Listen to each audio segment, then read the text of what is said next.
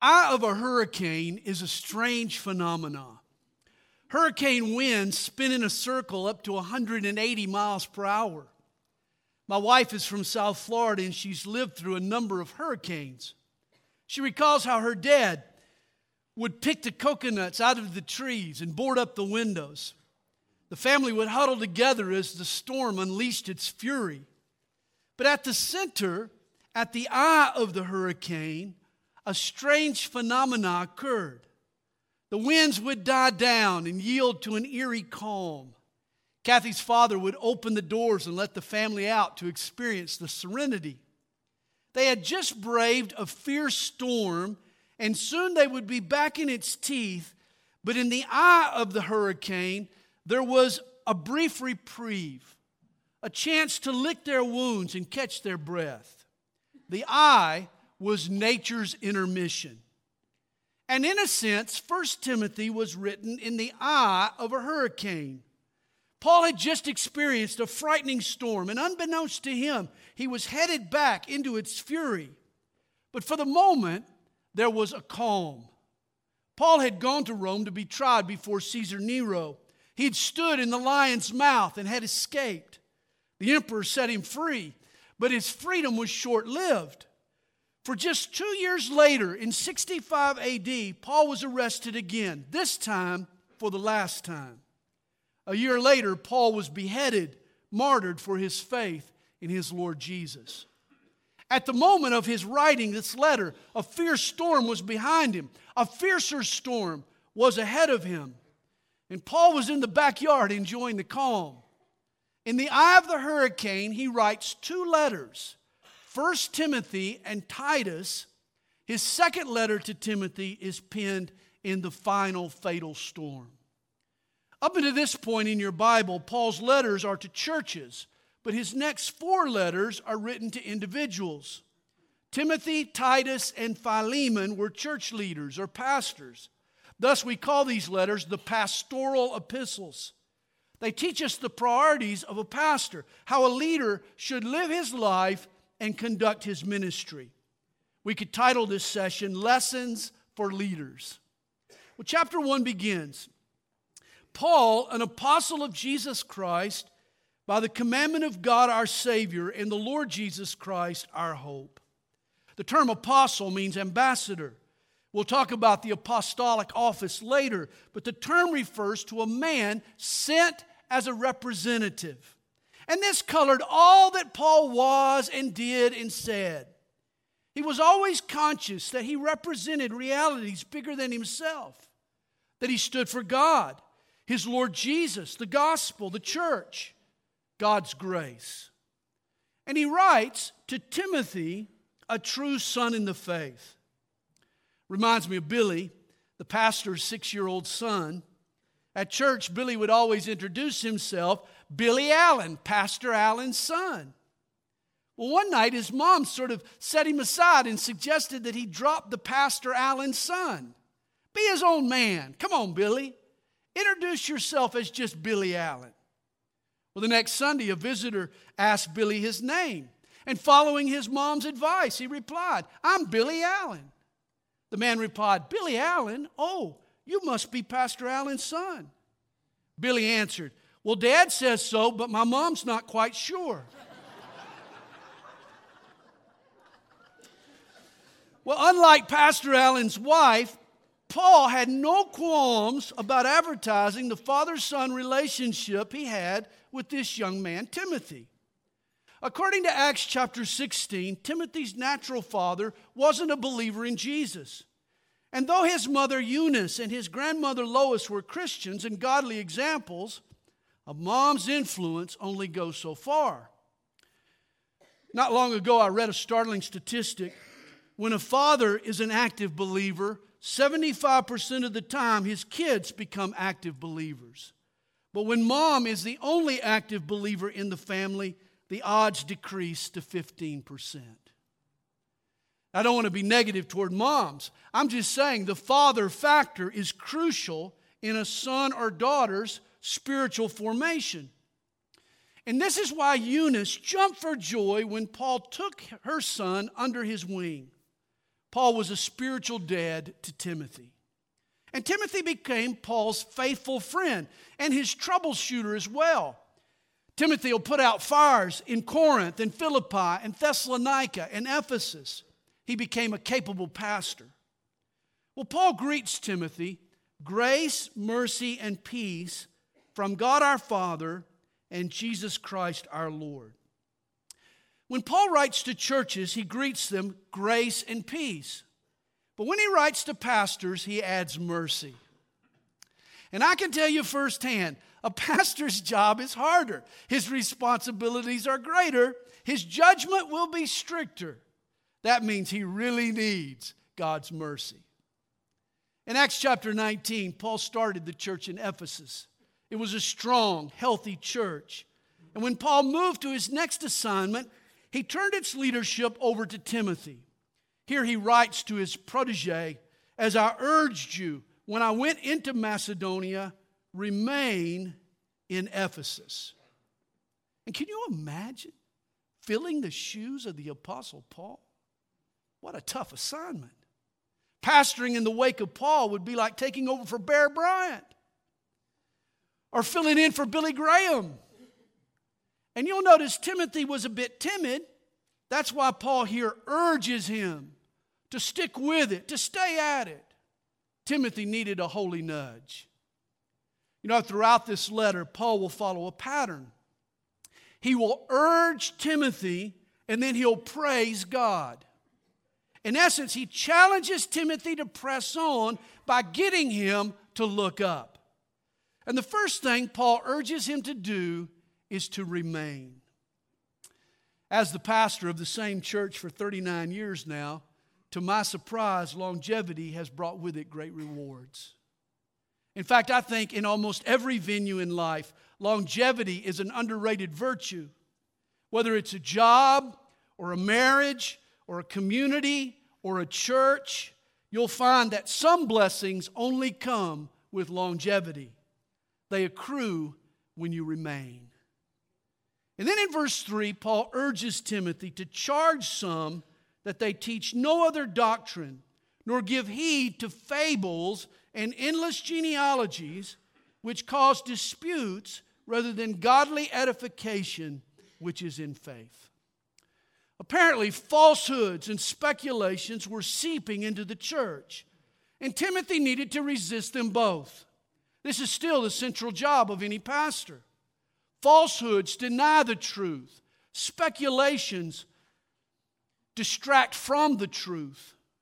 They take people down irrelevant rabbit trails, Bible codes and 666 interpretations and conspiracy theories, fables, and endless genealogies are just speculation. And they tend to divide rather than edify. Paul is telling Timothy never let tabloid overshadow truth. Our focus should be on the scriptures. For verse 5 tells us its end result now, the purpose of the commandment is love from a pure heart, from a good conscience, and from sincere faith. Christian truth produces love for God and love for others, not arrogance, not fear, not elitism, not combativeness, but love. That's why every preaching point, if it doesn't increase my love for God and my love for others, if it doesn't accentuate love, it doesn't deserve my attention. It might be clever, might be curious, but if it doesn't cause me to love from a pure heart, in a good conscience, in a sincere faith, then it doesn't merit my focus. Verse 6 From which some, having strayed, have turned aside to idle talk, desiring to be teachers of the law, understanding neither what they say nor the things which they affirm. There were legalists in Ephesus. And rather than preach God's grace, they forced the believers to jump through legalistic hoops. They had all kinds of rules and rituals and requirements that went far beyond the gospel's call for simple faith. Heard of hula hoops? Well, beware of holy hoops. You got to worship on a given day, or speak in tongues, or be baptized by our formula, or read from a specific Bible version, or vote for a particular political party, or educate your kids the way we do it, or eat or drink our way. Do this, avoid that, or you're a second class Christian. Hey, the legalist says, follow our stipulations or you'll never know God's best. That's just not true. Faith is not about toeing a line, it's about following Jesus. Recall verse 5. He said the purpose of the commandment was love. And this was true of the Old Testament commandment, the Old Testament law. Its stories, its codes of conduct, its rituals, they were all about law. I'm sorry, they were all about love. The love was the law was all about love. I'll get it out some sometime. The law taught us that God loves us enough to provide a sacrifice. Even the genealogies reveal a God who cares enough about his people to call each one by name. The law God gave to Moses was all about how to love God and how to love another. Verse 8 But we know that the law is good if one uses it lawfully. And realize it's possible to use the Bible in unbiblical ways. You can use God's law unlawfully. Once a man fell on hard times. He turned to his Bible, he closed his eyes, he flipped through the pages, and he plopped his finger right down on the page. It read olive oil. He took it as a sign. He went out and invested in Texas oil wells earn millions of dollars. But soon his wells dried up, and so once more he turned to his Bible. He flipped through the pages, put his finger down on the page, and it read, Paul was placed in the stocks. It was a sign. He invested in the stock market, made a mint. It was amazing. He became a millionaire twice over. But not soon thereafter, the market crashed. A dramatic dive cost him his fortune. So once again, he opened his Bible. This time, his fingertip landed on chapter 11. Hopefully, this last sign caused him to realize Bible roulette is not a reliable way to find God's will. Hey, twist it enough, cut and paste, and a person can make the Bible say whatever they want. We need to interpret the Bible in its context, use the law lawfully. In 2 Timothy chapter 2 verse 15, Paul tells Timothy to study the Bible so that he can rightly divide the word of truth. That should be our goal as well. Well, Paul com- comments on the correct use of the law in verse 9. He says, Knowing this, that the law is not made for a righteous person, but for the lawless and insubordinate, the ungodly and for sinners, for the unholy and profane. The person with rebellion in his heart is the one who needs boundaries for his hands. You need do's and don'ts if you lack the proper wants. But a Christian has been made a new creation in Christ. We've been given new desires. Thus, rather than be bound by the law, a believer in Jesus needs to be released to love. Remember, the law is like an x ray, it shows the break in the bone but it can do nothing to fix that break. What can wash away my sins? Nothing but the blood of Jesus. We gain God's favor and forgiveness by faith in the cross and faith alone. Why live with the law looking over your shoulder when the Holy Spirit now fills your heart? People live far more godly lives when they're bathed in God's grace than when they're constantly flogged by the law. Paul says the law is not for the righteous, but for murderers of fathers and murderers of mothers, for manslayers. These are people full of hate, not love. The law is for fornicators, for sodomites. It's not love to use a person for sexual gratification with no regard for what's morally and spiritually best for them. The long arm of the law is for kidnappers Love doesn't steal away another person's freedom and force them to comply against their will. And it's for liars and for perjurers. Love doesn't deceive or distort the truth. See, laws are necessary where people lack love. And if there is any other thing that is contrary to sound doctrine, according to the glorious gospel of the blessed God, which was committed to my trust.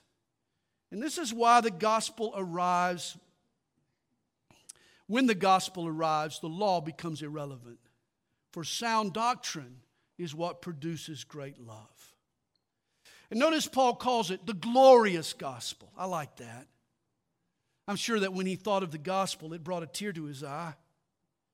In fact, he shares a bit of his testimony with Timothy. He says, And I thank Christ Jesus our Lord, who has enabled me because he counted me faithful, putting me into the ministry. Although I was formerly a blasphemer, a persecutor, and an insolent man, literally a bully. But I obtained mercy because I did it ignorantly in unbelief. And the grace of our Lord was exceedingly abundant with faith and love which are in Christ Jesus. Notice Paul's words I was formerly. What if you wrote a letter and you used those same words? What would follow? I was formerly a druggie or an adulterer or a drunk or a hothead or a pervert or a hypocrite. There's a line in John Bunyan's Pilgrim's Progress. Christian is told, You must know that forgetful green is the most dangerous place in these parts. Forgetful green. That's the grassy bluff where you relax, where you forget who you were apart from Christ, what you would be without the Lord. It's the place where you get bluffed. Don't forget all the glorious gospel has done for you. And Paul doesn't. Verse 15. This is a faithful saying and worthy of all acceptance that Christ Jesus came into the world to save sinners, of whom I am chief. In his former life, Paul hated Christ and he killed Christians. Now he says, however, for this reason I obtained mercy that in me first Jesus Christ might show all long suffering as a pattern to those who are going to believe on him for everlasting life. With Paul, God set a marvelous precedent. He found the meanest, vilest sinner on the block and he cut him down to size. On the Damascus off ramp, Jesus knocked Paul off his high horse with a bright light. He reached as low as he could go. He turned the chief of sinners to prove that he can turn anyone. After Paul, there's now hope for us all. And Paul erupts in praise to God, verse 17. Now to the King, eternal, immortal, invisible, to God who alone is wise, be honor and glory forever and ever. Amen. Why remain at your post? Why represent God well? Because the king is worthy. He is timeless. He is incorruptible. He is intangible. He is wise and all wonderful. Again, notice the pattern in Paul's letter. Here's Timothy's duty, for here is God's glory. God's honor is the reason Timothy should conduct his ministry honorably. And now in verse 18, he gives to Timothy a new challenge. This charge I commit to you, son Timothy, according to the prophecies previously made concerning you, that by them you may wage the good warfare. Notice Paul here couches Timothy's ministry in military terminology.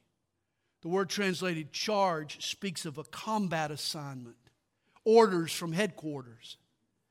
And remember, the Christian life is a battleground, not a playground. There is a spiritual war going on. You know, we learn from these letters that Timothy was a bit timid. He loved Jesus, but when met with resistance, he tended to shrink back rather than rise up. He tended to cower rather than power. Here, Paul supplies him a needed reminder. Apparently, when God called Timothy to the ministry, he gave him some personal and predictive promises. And promises from God are powerful. They cast vision and they establish direction for our lives. They become anchors in the storm, reflectors in the dark, signs at the fork in the road. They fan the fire when you start to run out of steam. And here's my question for you this morning What personal promises has God made to you? Have you forgotten them? You should do as Paul encourages Timothy. Don't shrink back from those promises. Don't conveniently forget them. Recall them and embrace them. Rise up in faith and use those old promises as new motivations to keep up the fight. Well, Timothy needs to hold fast, verse 19, having faith and a good conscience, which some having rejected concerning the faith have suffered shipwreck, of whom are Hymenaeus and Alexander, whom I delivered to Satan that they may learn not to blaspheme.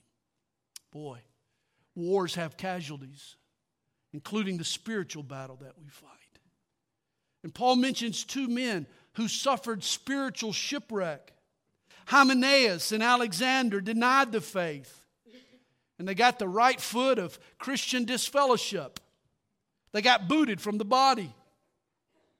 You know, the fastest way to learn to appreciate what you've been given is to be forced to live without it.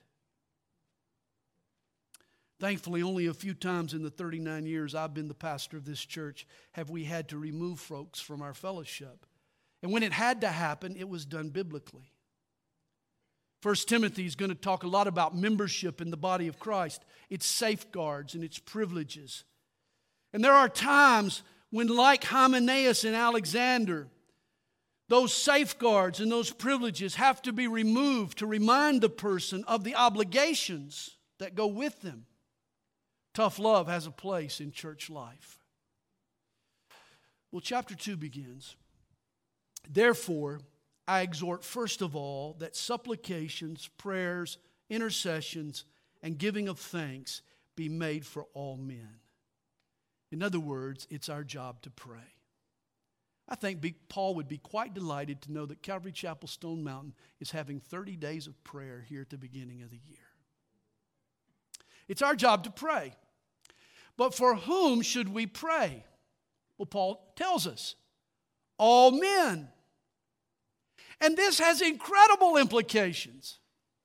It means that no human being on earth is outside the influence of prayer. God wouldn't have told us to pray for all men if there were some men for whom our prayers had no effect. This is why it's wrong to write anybody off.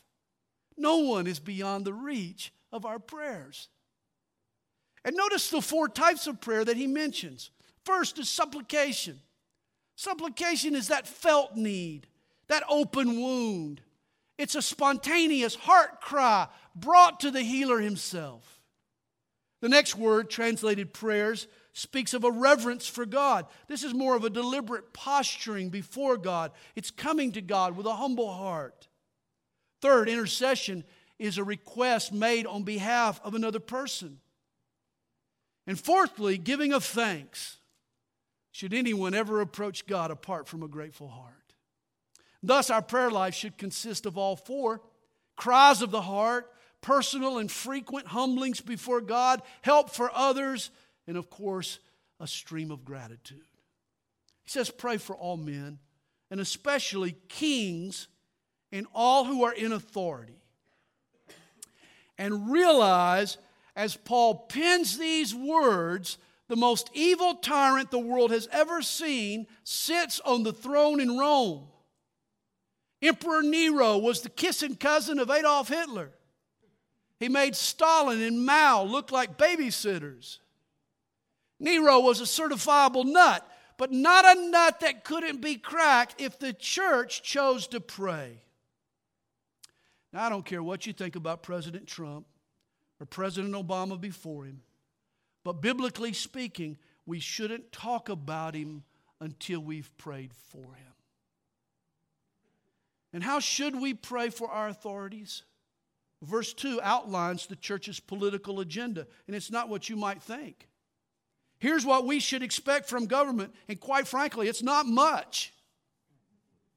We should hope that we may lead a quiet and peaceable life in all godliness and reverence.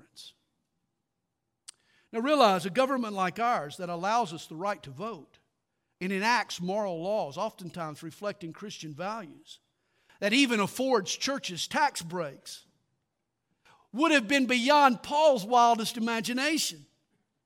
His expectations would have been far more modest. He says, just be thankful when the government stays off your back. If you can lead a quiet and peaceable life in all godliness and reverence. In other words, be thankful you can live and worship without government interference. I think it's helpful for us all to remember that the goal of the church in society isn't the Christianization of institutions, but it's the evangelization of individuals. Let's pray for government to stay out of our lives and let us share our faith. And then verse 3 For this is good and acceptable in the sight of our God, our Savior, who desires all men to be saved and to come to the knowledge of the truth. Some people think God's salvation targets a select few. That's an idea foreign to the New Testament. It's the Marines that want a few good men. God desires all men to be saved. And He's appointed a middleman to broker our salvation. For there is one God and one mediator between God and men, the man Christ Jesus. In the midst of all his suffering, the Old Testament character Job, he felt the huge chasm that separated him from God. In Job 9, verse 33, he cried, nor is there any mediator between us who may lay his hand on us both. Job sought help to reach God. And this is the universal realization. Everyone knows that deep inside they can't reach a holy God on their own. This is why people carry a rabbit's foot in their pocket, or they consult mediums, or they wear crystals, or they pray the rosary, or they Hail Mary. They're reiterating the cry of Job. They need a mediator. They need some go between, someone who can bridge the gap between God's love and their own lostness. Reminds me of Ernie. When the hospital attendant wheeled him back from the surgery, she inadvertently forgot to place the call button within his reach. Well, as he shook off the anesthesia, Ernie's pain became excruciating. He couldn't reach the button and he couldn't walk over to get it. And so he found a mediator.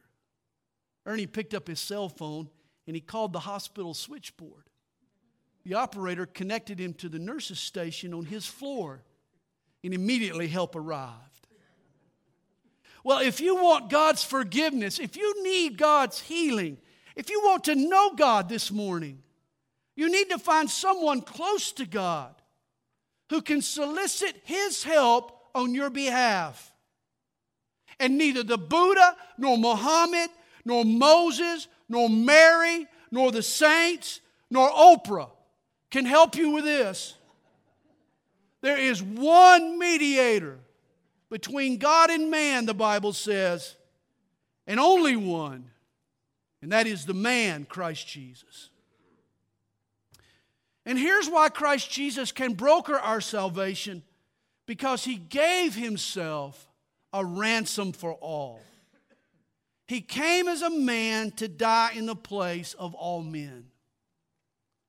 Jesus died not as a criminal or a victim or as a political pawn, but as a ransom. His sinless blood was the price required for our freedom. The man, Christ Jesus, is the ransom God paid for all our sins of all mankind. There's a theological system known as Calvinism, and one of its five points is a limited atonement. That Jesus died for just a select few. Yet Paul denies this theory. He tells us Jesus gave himself a ransom for all. Sadly, in the end, not everyone will be saved. But if they're not, they won't be able to blame God. Verse 4 tells us that God desires for all men to be saved. The blood of Jesus Christ was shed for all men in all times. And now Paul points to Jesus. Paul had been a Pharisee in love with the rules of legalism, the rules of Judaism, but he gave up religion when he realized that Jesus gave himself a ransom to be testified in due time, for which I was appointed a preacher and an apostle. I'm speaking the truth in Christ and not lying. You know, it was amazing. Paul was now preaching the faith that he once persecuted. And then he adds to his resume a teacher of the Gentiles in faith and truth. As a Jewish rabbi, Paul hated Gentiles, but Jesus won his heart with his love and now directed Paul's feet to the people he once hated. Now, Paul has been talking about all men, but all men come in two varieties male and female. And now, in the last half of chapter 2, Paul is going to instruct both men and women regarding the specific roles that each should play in church life. And we're going to find that gender matters to God. He begins in verse 8 I desire, therefore, that the men pray everywhere. Now, I'm sure Paul wants women to pray too. But here he makes special mention of the men. We're going to find that men are called to lead, and good leaders must pray. Men should pray, lifting up holy hands without wrath and doubting. Hey, stick a gun in my face, and what happens to my hands? They shoot straight up. I surrender. And this is the attitude that men should possess total surrender to the will and direction of God. Hey, if you men want to lead, you need to first bow to God. And then verse 9 is a word to the women. In like manner, also, that the women adorn themselves in modest apparel, with propriety and moderation, not with braided hair, or gold, or pearls, or costly clothing, but which is proper for women professing godliness with good works. I like this paraphrase. Women who claim to be devoted to God should make themselves attractive by the good things they do. That puts it in the positive. Real beauty is about virtue bubbling up on the inside of a woman, not the adornments hanging on the outside. And yet, a Christian woman is responsible for how she dresses the idea regarding jewelry and hairstyle is to accentuate her inner beauty, not her outer appearance. I like the motto I saw on a t shirt once. It said, Modest is hottest. Rather than draw attention to her curves, a Christian woman should dress to highlight her spiritual beauty, her inner beauty. And then in verse 11, let a woman learn in silence with all submission. And from here through chapter 3, Paul deals with the qualifications for church leaders. And they fall into three categories character, giftedness, and gender.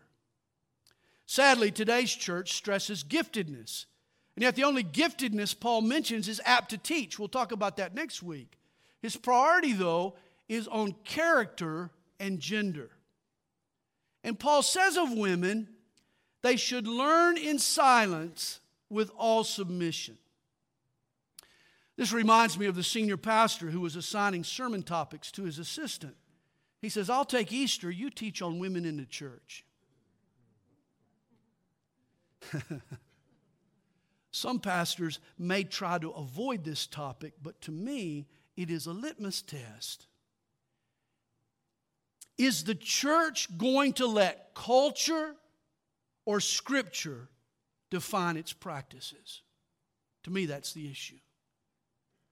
And when you look at the whole of God's Word, His will becomes clear. First, let me say, I don't believe that this verse is advocating a strict, absolute silence, that a sister can never speak up in church. For there are other passages in the New Testament where women participate vocally in church. In 1 Corinthians 11, verse 5, ladies pray and prophesy in the church. Acts 21, verse 9, Philip has four virgin daughters who prophesy. In Titus chapter 2, verse 4, older women teach the younger women. They're commanded to do so. Rather than a prohibition on Christian women ever speaking in church, I believe the silence spoken of here is the attitude that flows from a submissive spirit. Paul adds in verse 12, and I do not permit a woman to teach or to have authority over a man, but to be in silence. Here, the issue is authority, and particularly the authority that comes with teaching God's word. Preaching in the public assembly is the job of men. And here's what a lot of ladies don't realize if women want their men to rise up and lovingly lead in spiritual things, and I think most do, they have to show restraint. Wives, if you are always asserting and doing the talking and taking over, your man is not going to fight for leadership. He's going to let you lead and he's going fishing. Men are taught from an early age never fight with girls. You ever gotten fight with a girl? It didn't turn out well for you, did it, guys? You always lose. If a woman is determined to lead, her man will let her. Here's the biblical mandate in the church and in the home, the man is to lead and hold final authority, while the woman is to support and follow the man. Now, in the eyes of God, men and women are equal in righteousness and worth and gifting, but they have different roles to play in the church and in the home. Some of the best Bible teachers I've known are women. I'm married to one. Kay Smith, my pastor's wife, was a better Bible teacher than her husband, Chuck. But men were not allowed into her class. In fact, they tried to attend, and Kay ran them off she understood the biblical roles. This word in verse 11, translated submission, it means to rank under. Everyone who's ever served in the military has met someone of a higher rank who had lesser skills and smarts than them. But due to military order, you submitted. You see, a bigger purpose was in play. And this is what God is asking from the females in the Christian fellowship. Allow your men to lead. Not because men are better or braver or brainier. In fact, it's usually just the opposite. Men are dense. That's why you women are so tempted to take the reins. Yet God has a bigger purpose in play. It's not as much logical as it is biblical.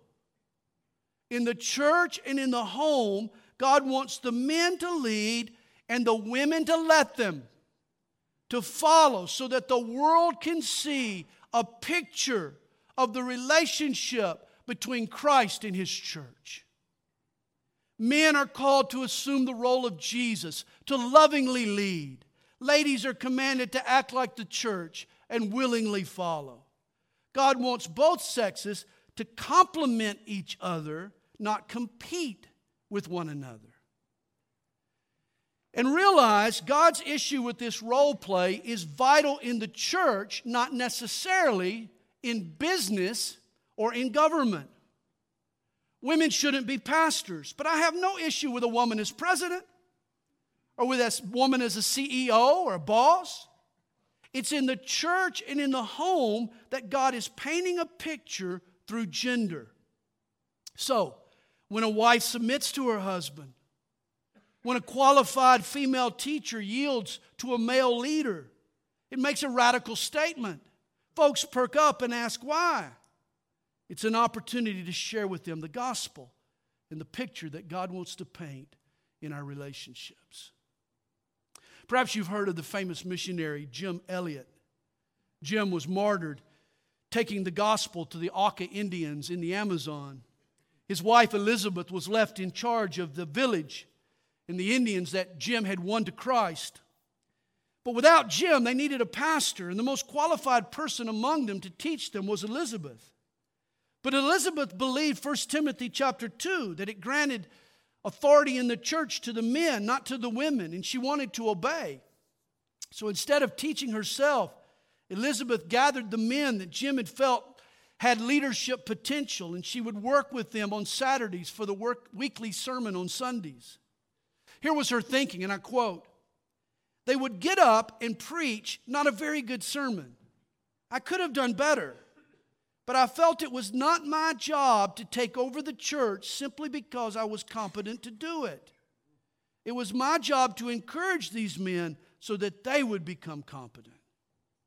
Here was a woman secure enough in her own skin to see God's bigger purpose and to cooperate with Him. And please don't buy into the liberal dribble that these God given roles were only applicable to the Oriental culture of the first century and they don't apply to us today. Paul anticipates that argument in verses 13 and 14. The biblical roles of male and female transcend culture, for Paul traces them all the way back to creation, to the very first couple. He says, For Adam was formed first, then Eve. Adam was formed first. And like the Oriental title of firstborn, this carried with it special privileges and authority and responsibility. God made Adam the head of the human race. The man received the headship. And yet, how quickly both the man and the woman violated their roles. They both bucked God's will. Paul states, and Adam was not deceived, but the woman, being deceived, fell into transgression.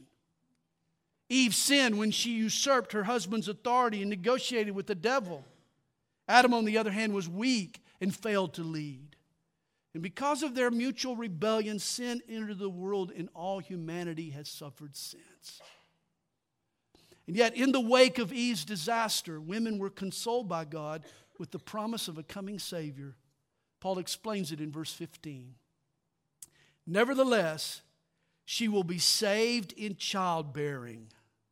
A literal, literal translation would be the childbearing. Not that giving birth to a baby is in any way uh, spiritually effectual, but it's the childbearing that uh, accrues spiritually to us. The childbearing. In other words, a single specific childbirth. Here's God's promise a woman got you into this mess, and a woman is going to help you get out of this mess. Sin came into the world when Satan tempted Eve, but salvation, ultimately the Messiah, will enter the world through a woman, a virgin named Mary. And it's through the childbearing, the miracle of Jesus' incarnation, that you and I can be saved. What's expected of us? Not just a one time pledge, verse 15, exhorts us to continue in faith. We need to persevere in our faith and in the fruits of living out that faith in love and holiness with self control.